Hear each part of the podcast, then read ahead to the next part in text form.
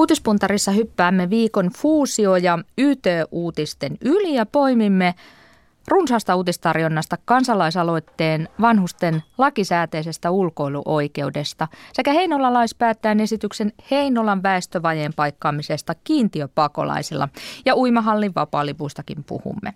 Vieraksi ajantasan uutispuntari on saanut tänään Vanhustyön keskusliiton toiminnanjohtajan Pirkko Karjalaisen sekä Suomenladun entisen toiminnanjohtajan liikuntaneuvos Tuomo Jantusen. Tervetuloa molemmille. Kiitos. Kiitos.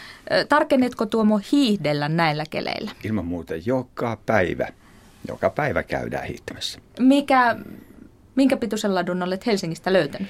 Helsingissä pisin on tämmöinen kolme ja puoli kilometriä, kun te- tekee vähän mutkia. Ja sitten tuossa Vantaalla Hakunilassa taitaa olla vähän vielä pitempi. Ja sinun vetämäsi Jäälinna-yhdistys puuhaa kansainvälisiä jääveistokilpailua Heinolaan ja Savonlinnaan helmikuuksi. Voisi kuvitella, että tämä sää on aika optimaalinen jääveiston kannalta, kannalta että kyllä jäätyy nyt nopeasti ollaan hyvin kiitollisia oltu, että tätä pakkasta tuli, koska vielä kaksi viikkoa sitten kaikki kysyi, että miten, miten aiotte tämän homman kyllä tehdä, mutta nyt ei ole mitään ongelmia. Pakkasherra riesi Tuomo Jantusen avuksi. No mitäs Pirkko Karjalainen, nautitko lumen narinasta jalkojen alla vai onko, onko tämä liiallista? No jos tämän verran on lunta, niin ei se ainakaan liikaa ole, kun verrataan siihen. Tarkoitan pakkasta. No pakkasta on hiukan liikaa. Minusta olisi mukavampi, kun olisi alle 10 astetta pakkasta, niin silloin olisi kivempi ulkoilla. Mutta ihan hyvä, että tuli vähän lunta, niin nyt on semmoinen valoisampi tunnelma myös näiden synkkien uutisten keskellä. No niin, ja uutisiin mennään nyt. Aika syn, syn, synkällä uutisella aloitetaan. Matotkin ulkoilevat enemmän kuin me. Näin kertoi eräs laitoshoidossa oleva vanhus, kun Ylen A-studio keräsi kokemuksia vanhustenhoidosta ja niitä vastauksia tuli valtava määrä. Ne olivat enimmäkseen nimettömiä ja kriittisiä. Omainen kertoi, että vanhus laitetaan nukkumaan viideltä iltapäivällä ja nuoren hoitaja näiti kertoi, kuinka, kuinka uutta hoitajaa varoitettiin, että et sitten ala löpisemään vanhusten kanssa tai me kaikki joudumme aina puhumaan niille. Ja toinen omainen kertoi, kuinka hoitaja sanoi vanhukselle, että turpa kiinni, johon sitten toinen hoitaja puuttui sanoen, että ei noin voi puhua, kun omaiset ovat kuulemassa. Pirkko Karjalainen, vastaako tämä uutisointi ö, sitä kuvaa, joka sinulla on vanhustenhoidosta? No tämä uutisointi ei sitä koko kuvaa vastaa ollenkaan, koska täytyy muistaa, että täällä on paljon hyvää vanhustyötä, paljon hyviä, osaavia vanhuksista ihan oikeasti pitäviä hoitajia. Mutta sitten se, mikä tässä on todella kurjaa, on se, että nämä, nämä pahat esimerkit ja pahat tapahtumat, niitä tulee aina esille.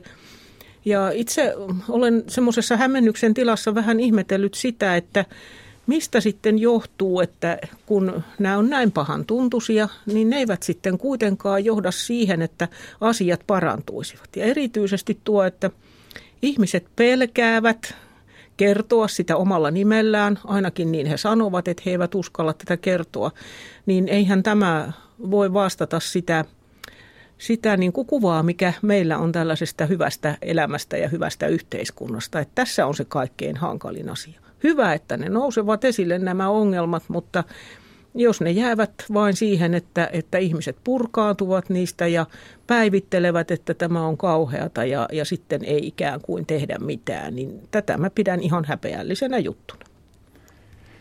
Kun eh, minä lueskelin näitä vastauksia, näitä kommentteja, niin havaitsin, että sinne, sinne ei ollut kommentoineet ne henkilöt, jotka olivat kokeneet hyviä asioita tässä vanhusten hoidossa. Ja vaan siellä oli enimmäkseen näitä negatiivisia. Ja hyvin paljon oli niitä, jotka olivat eh, todenneet, että kun sitten joutuu. Eh, ja olivat siis selvästi ulkopuolisia. Että myöskin näitä oli hyvin, hyvin paljon siellä näitä vastauksia. Ja mulla itselläni henkilökohtaisesti on kokemuksia monista vanhusten taloista, eh, vanhainkodeista sekä, sekä vanhempien että omaisten osalta. Ja mulla on kyllä tietysti näistä vain pelkkää myönteistä, myönteistä kerrottavaa. Mutta tietysti se on juuri näin, kuin Pirkko sanoit, että, että se paha kello kuuluu, kuuluu kauas ja, ja se pitää tietysti ottaa huomioon, mutta, mutta tuota, myöskin nämä hyvät asiat pitäisi hyvin useinkin tuoda esille, että miten hienoja paikkoja Suomessa on. Tässä ollaan ihan samaa mieltä. Mullakin on ollut onni ja mahdollisuus tässä, tässä kohta 40 vuotta olen tätä vanhustenhuoltoa eri tavoin nähnyt ja, ja päässyt näissä paikoissa käymään, niin valtaosa on näitä hyviä. Mutta tämähän on vähän näin, että hyvä uutinen ei ole uutinen. Ja sen takia kun niistä hyvistä asioista puhutaan, ne helposti unohtuvat. Ja näiden huonojen asioiden esille ottamisen kaikkein pahin seuraus on juuri se, mitä, mitä Tuomo tuossa sanoit, että ihmiset rupeavat miettimään, että jos joudun sinne, jos vanhempani joutuu sinne, mitä sitten? Ihmiset alkavat pelätä vanhempiensa ja omasta puolestaan, ja toisaalta tämä ei kyllä anna niin kuin tuleville tai hoitoalaa harkitseville ihmisille kovin myönteistä kuvaa siitä, että kannattaisi tulla vanhustenhoitoalaan. Joo, tämä se onkin oikeastaan pahin juttu, koska, koska me tiedämme, että täällä väkeä tarvitaan ja me toivoisimme täällä vanhustyössä mukana olevat, että nuoret lähtisivät ja, ja myös ammattia aikuisempina vaihtavat lähtisivät tänne mukaan. Ja sen vuoksi meidän pitäisi jollain tavalla yhteisvoimin tuoda esille tätä parempaa puolta. Joskus olen kyllä sitten miettinyt sitäkin, että sitä koetetaan tuoda esille. Opiskelijoilla on mahdollisuus harjoitella sellaisissa paikoissa, jotka ovat hyviä. Mutta täytyy muistaa se, että eivät kaikki ihmiset tälle alalle sovi ja, ja on aivan hyvä, että sitten semmoinen henkilö, joka kokee, että tämä vanhustenhoito ei sovi hänelle, niin hän ei tulisi tänne. Mm. Niin, että kyllä se on asennekysymys. Se, se, ei ole, se ei ole varmaankaan niin paljon tämä ammattitaito. Toki siellä tarvitaan todella hyviä ammattilaisia ja kestävyyttä, mutta se on, se on pitkälti asennekysymys kyllä siinä hoidossa.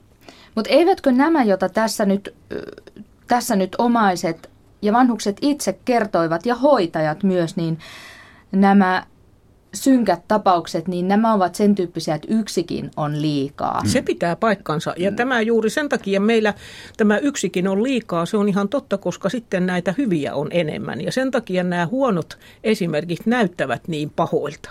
Miten Pirko Karjalainen puuttuisit, siis minkä muutoksen tekisit ensimmäisenä vanhustenhoitoon? Mistä lähtisit liikkeelle? No ainakaan lisää lakeja ja suosituksia me emme tarvitse. Meillä on niitä ihan riittävästi. Me tiedämme, mitä pitäisi tehdä, että pikemminkin yksinkertaistaisin tätä kokonaisuutta ja lähtisin miettimään sitten näitä, näitä erilaisia myös yksittäisiä palvelutaloja ja, ja vanhainkoteja, millä tavalla niiden se toiminta voidaan hoitaa sillä tavalla järkiperäisesti, että ihmiset siellä pärjäävät sekä nämä asukkaat että hoitajat nykyistä paremmin. Sitten kysymys siitä, että onko tähän riittävästi resursseja, niin koskaanhan meillä ei ole riittävästi rahaa eikä ihmisiä kaikkeen, mutta täytyy huomata sekin, että samalla työntekijäjoukolla voidaan työt tehdä hyvin tai huonosti.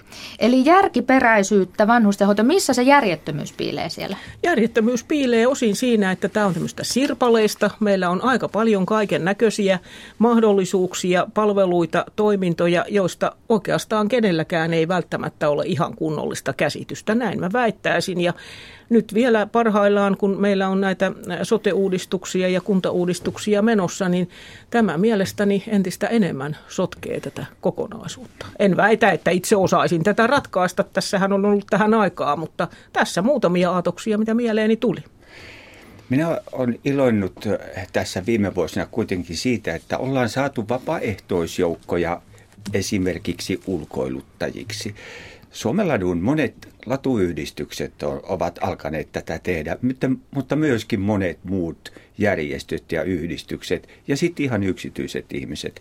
Mä olen ollut tässä Helsingissä vapaaehtoistyön neuvottelukunnan eh, tämmöisen palkitsemisryhmässä palkinnon jakajana ja etsijänä, että ketkä, ketkä pitäisi palkita. Niin me ollaan sitten löydetty nimenomaan näistä vanhusten kanssa työtä tekevistä niin, ja vapaaehtoistyötä tekevistä hyvinkin paljon aivan loistavia esimerkkejä ja palkittu heitä. Ja mä uskoisin, että tämä, tämä malli voisi olla myöskin muualla. Ei toki, ne eivät ole vapaaehtoiset, eivät ole työntekijöitä sillä tavalla kuin muutoin tuolla laitoksissa tehdään työtä, mutta ne olisivat hyvänä apuna. Joo, vapaaehtoisia on, on aika paljonkin itse asiassa toimi, toimimassa täällä ja itse pidän sitä erittäin hyvänä asiana ja myös sitten, sitten meille, jotka ehkä ollaan itse tässä olen eläkeikää lähestymässä, jos vielä on niin kuin aikaa ja voimia, niin silloin olisi hyvä tällaiseen työhön lähteekin mukaan. Ja vapaaehtoisuus on tässä todella hieno asia. Vapaaehtoisia on paljon näissä ulkoilutustehtävissä, niin, niin tuota, mutta nyt on parikymppinen sastamalalainen, sastamalalainen, menikö se oikein, kaupunginvaltuutettu tehnyt kansalaisaloitteen lakisääteisestä oikeudesta ulkoiluun niin, että siis laitoshoidossa olevilla vanhuksilla on lain takama oikeus ulkoilla tuntipäivässä. Ja tähän kerätään nyt nimiä, se on ihan tuore kansalaisaloite. Mitä te tästä sanotte? Voidaanko lailla tämä asia hoitaa? No, asiahan on, asia on hyvä, ilman muuta, mutta eh, kyllä, kyllä tämä pitäisi hoitaa muutoin kuin lain avulla. Niin kuin Pirkko sanoi, niin eh, lakeja meillä on. Ja, ja, ja eh, tuota, mä uskon, että tässä nimenomaan tämä – tämä vapaaehtoisuus, tämä kaikkien omaisten mukaan tulo ja, ja, ja sen havaitseminen, että kuinka tärkeä se ulkoilu ja liikunta vanhalle ihmiselle on, niin, niin se, se saa meidät kyllä toimimaan. Näin ainakin pitäisi saada toimimaan. Epäilettekö, että lakia ei noudatettaisi? No tässähän on se, se mahdollisuus, niin kuin jo aikaisemmin sanoo, niin mikään laki ei meillä estä tekemästä hyvä, hyvää työtä. Voi olla tarpeen, että, että tällainen kansalaisaloite saa tämän asian enemmän esille, mutta kyllä hiukan olen taipuvainen tähän Tuomon ajatusmalliin, että, että pelkät pykälät eivät tässä riitä ja, ja kuka sen sitten käy valvomassa, että tämä todella menee näin. Ja siinä kun puhutaan siitä ulkoilusta, niin minusta sitten siihen pitäisi yhdistää tämmöinen, että, että ulkoilemaan ja ylipäätänsä ihmisten ilmoille tapaamaan toisia, keskustelemaan ja näkemään. Ei ulkoilurobotteja. Niitäkin on. No näitä nyt tietysti näitä robotteja on ja mikä siinä tämmöinen, joku artuu datuu siinä sitten kävelemään, niin voihan sekin olla niin kuin jonkunlainen malli, mutta kyllä silloin ollaan aika hurjalla tiellä, jos, jos, jos ulkoilukaverinakin on pelkkä robotti. Joo, minä olen toiminut tämmöisenä robottina. Mun äitini oli dementoitunut kovastikin tuolla, ja oli Savonlinnassa Hupearannan palvelutalossa, ja, joka on ihan Olavilinnan kupeessa. Oikein ja, hyvä paikka. Joo, kyllä. Ja siitä eh, minä sitten päivittäin soitin hänelle, että, että ootko käynyt lenkillä, ootko käynyt kävelemässä. Ja, ja se ohje oli, että kun Olavilinna näkyy, niin sinne asti kävellään ja sitten tullaan takaisin. Ja se oli, se oli hänelle hyvin tärkeä asia sitten ainakin puolentoista vuoden, kahden vuoden ajan, ne sitten dementoitui lisää. Eli äiti totteli? Äiti totteli ja minä, minä kyllä soitin vakiosti. Hyviä kokemuksia tuossa, vaikka Tuomo sanoit, että, että tuota, ei, ei ollut tuossa Ylen, Ylen kyselyssä, no niitä ei kovin paljon ollut, mutta joitakin oli. Kerrottiin, eräs omainen kertoi, että että tuota, aivan uskomattoman ihanat hoitajat, ruoka tehdään kotona, jokaista syntymä- ja nimipäivää mm. juhlitaan. Hän kertoi yhdestä hoitopaikasta näin ja toinen palaute oli semmoinen, että Siinä kerrottiin, että hoitajat paistoivat asukkaille lättyjä, järjestivät retkiä torille ja ulkomuseon. Aina kun vieraili äitini luona, hän oli hyvällä tuulella. No nämä Miten? ovat näitä hyviä esimerkkejä ja kyllä rohkenen väittää, että näitä hyviä paikkoja on kuitenkin selkeästi enemmän kuin näitä huonoja. Miten niitä saataisiin lisää? No oikeastaan sillä tavalla, että, että ainakin näistä hyvistä esimerkkeistä ja malleista kerrotaan ja, ja todetaan, että näin pitäisi tehdä. Mä uskon, että tässä tämä tämmöinen, tämmöinen niin kuin mallista oppiminen ja, ja sitten se, että otetaan niin kuin tavoitteeksi, että meidän talo, meidän yksikkö toimii näin, koska meidän asukkaamme ja meidän asiakkaamme ovat arvokkaita ihmisiä, joilla on oikeus hyvään elämään ja joilla on oikeus määrätä siitä elämästään silloinkin, kun he ovat iäkkäitä. Että tämä, että ihminen on ihminen ihan missä iässä tahansa. Että oikeastaan siitä tämä aika pitkälti lähtee koska nämä tämmöiset synkät esimerkit hän ovat sellaisia, että niissä ajatellaan, että vanha ihminen ei oikeastaan enää ole sellainen ihminen, jota pitäisi arvostaa sillä tavalla, kun me arvostamme vaikka nyt omia ystäviämme ja tuttavia. Pala vielä ihan lyhyesti tuohon kansalaisaloitteeseen. Kysyn sinulta Pirkko, että olisiko siitä, sanoit, että, tai annot ymmärtää, että sitä että lakeja on, että ei niistä välttämättä nyt, nyt niin hyötyä ole, mutta olisiko siitä mitään haittaa, jos tämmöinen laki Joo, ei, ei varmaan siitä haittaa ole ja, ja ihan tosiasiahan on, että hyvät laithan ovat tarpeen, hyvä byrokratia on tarpeen.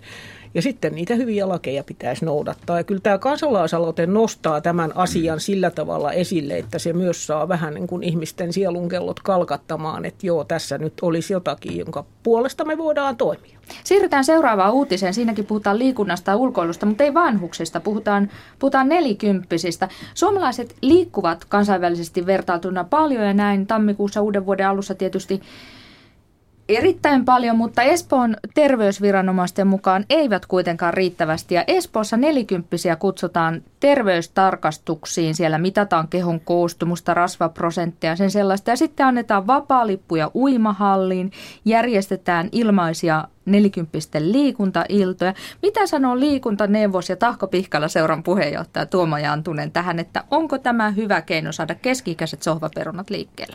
No kyllä, kyllä ne varmaan sen yhden kerran lähtevät, mutta kun se liikunnan pitäisi olla säännöllistä ja sitä pitäisi noudattaa pitkät ajat ja aina ja lähes joka ikinen päivä, niin, niin tuota, tämä, että, että pääsee muutaman kerran, sillä saadaan sitten tietysti herätettyä espoolaiset mutta mä en yleensäkään en, en kannata kyllä näitä tämmöisiä ilmaislippuja ja ilmaisjuttuja. Kyllä, kyllä ne kuitenkin kunnalle maksaa. Joka paikassa tarvitsee kunta- ja liikuntatoimi sitä rahaa. Pitää olla muita motivaatiokeinoja kuin tämä ilmaisuus. Olen, sitä, olen kyllä sitä mieltä. Et uimahallin pääsylippu ei voi olla kynnyskysymys, jokaisella on varaa. Joo, jokaisella on siihen varaa. Ja, ja tietysti se voi olla juuri näin, että se herätetään, se, se, se innostus, mutta siihen pitää löytyä se, se oma todellinen herätys sitten tähän No kerropas sinä Tuomo, että miten tämä innostus herätetään, kun sinä olet saanut suomalaiset sauva kävelemään, vaikka silloin alussa pilkattiin, huudeltiin sieltä auton ohjaajavista autoista, että taisi sukset unohtua ja sen sellaista. Sinä, sinä vaan sait, sait jotenkin myytyä tämän lajin suomalaisille, niin varmaan osaat kertoa nyt, että miten saisit keski-ikäiset tuollaiset sohvalla viihtyjät niin muuttamaan elämäntapoja? Kyllä se ykkösasia on se tieto. Että tässä Savokävelyssä oikein konkreettisesti se näkyy, että kun, sitä, kun meitä, meitä siinä pilkattiin ja huudeltiin paljonkin, niin saatiin kerrottua tiedotusvälineille ja niiden kautta ihmisille, että kuinka hyvä se saavakävely on, kuinka se enemmän sitä, sitä kuntoa nostaa, kun on sauvat, kun että ei ole sauvoja, sauvoja mukana.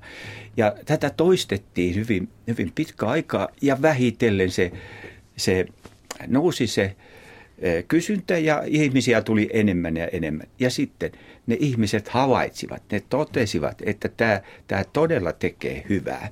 Ja ja sen takia sitten he jatkoivat. Minä vähän epäilevästi suhtaudun tähän, että, että tieto riittää. Kyllähän ihmisillä tietoa on paljon, mutta ehkä se toisto oli tässä se avainsana. Miten Pirkko, mitä sinä ajattelet, että millä mm, Joo, mä ihan mietin pitäisi... tätä samaa, että, että tietoahan meillä on, mutta että ihmisillähän on vähän erilainen kyky ottaa vastaan sitä tietoa, että sitten se pitäisi jotenkin tämmöisen sohvaperunan perunan niin kuin aivorustinkin saada, saada perille se, että nyt jos et liiku yhtään mitään, niin sitten et kykene vanhempanakaan liikkumaan ja pahimmassa tapauksessa olet sitten siellä ihan toisten avun varassa. Kun sitten myös tuon liikkumisen osalta on, on todettu, että todella iäkkäitä ihmisiä voidaan niin kuin pitää paremmassa kunnossa ja kuntouttaa liikkumisella. Että tässä olen kyllä Tuomon kanssa samaa mieltä, että liikunta on tarpeen, mutta että millä tavalla se sitten saadaan, saadaan se sanoma ihan oikeasti perille. Mm. No onko siis pelottelu hyvä sanoo, että se on varma tie laitoshoitoon. Vanha, totta kai ihminen voi,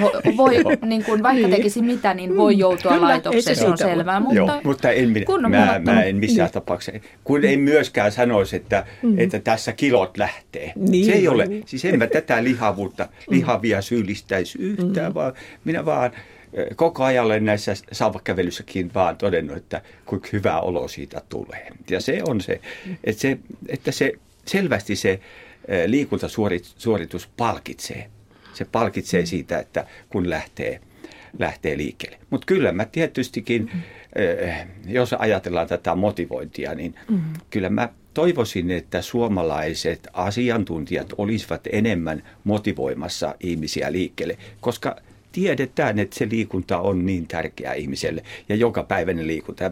Niinpä minä tietysti kehottaisin, että kaikki lääkärit ja arkiatri ja presidenttikin eh, tänä päivänä niin eh, sanoisi aina silloin tällöin, että, että kuulkaa, pitäkää itsenne hyvässä fyysisessä kunnossa ja tehkää fyysisiä suorituksia. En mä puhuisi edes liikunnan harjoittamisesta, mm. vaan sitä voi tehdä paljon mullakin tavoin. Tämmöistä arkiliikuntaa ja tällaista ihan, ihan tavallista, että se varmaan on semmoinen tärkeä juttu. Riittääkö Sauli Niinistö esikuvaksi? Pitäisikö ottaa Cheek ja Kimi Räikkönen jo, ja kaikki nämä? Kyllä, kyllä. Kaikki, kaikki, joihin näyttää suomalaiset niin paljon uskovan.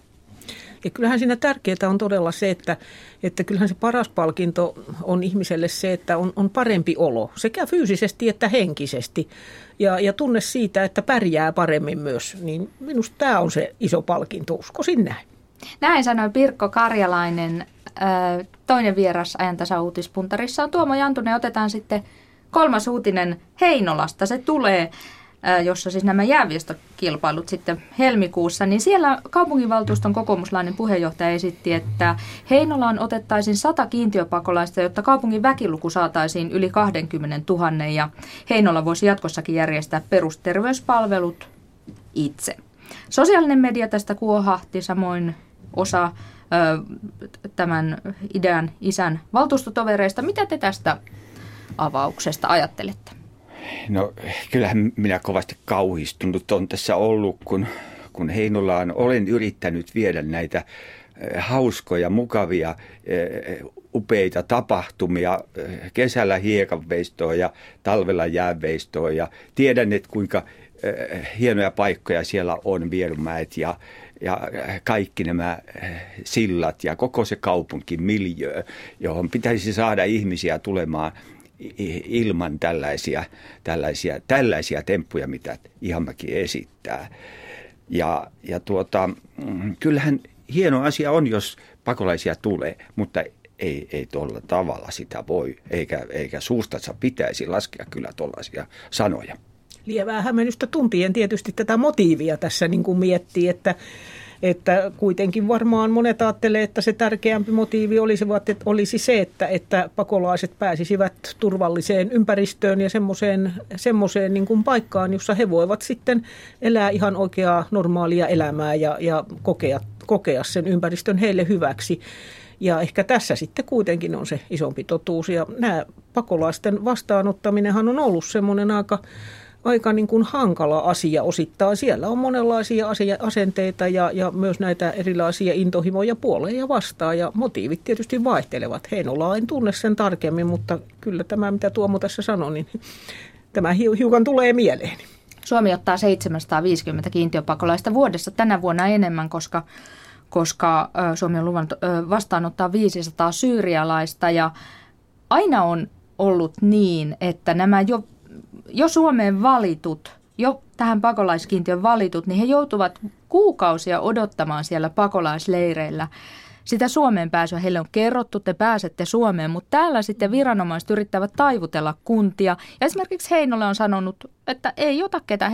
Heinola ei ole ottanut ketään. On kymmeniä kuntia, jotka eivät ota yhtään pakolaista. Niin kyllä mä tietysti niin kuin nousee sellainenkin kysymys, että onko lopulta selle, sen syyrialaisen, joka tällä hetkellä on deltapressun alla Jordania naavikolla, niin jos hän pääsee Heinolaan, niin onko hänelle mitään väliä sillä, mikä se motiivi on ollut?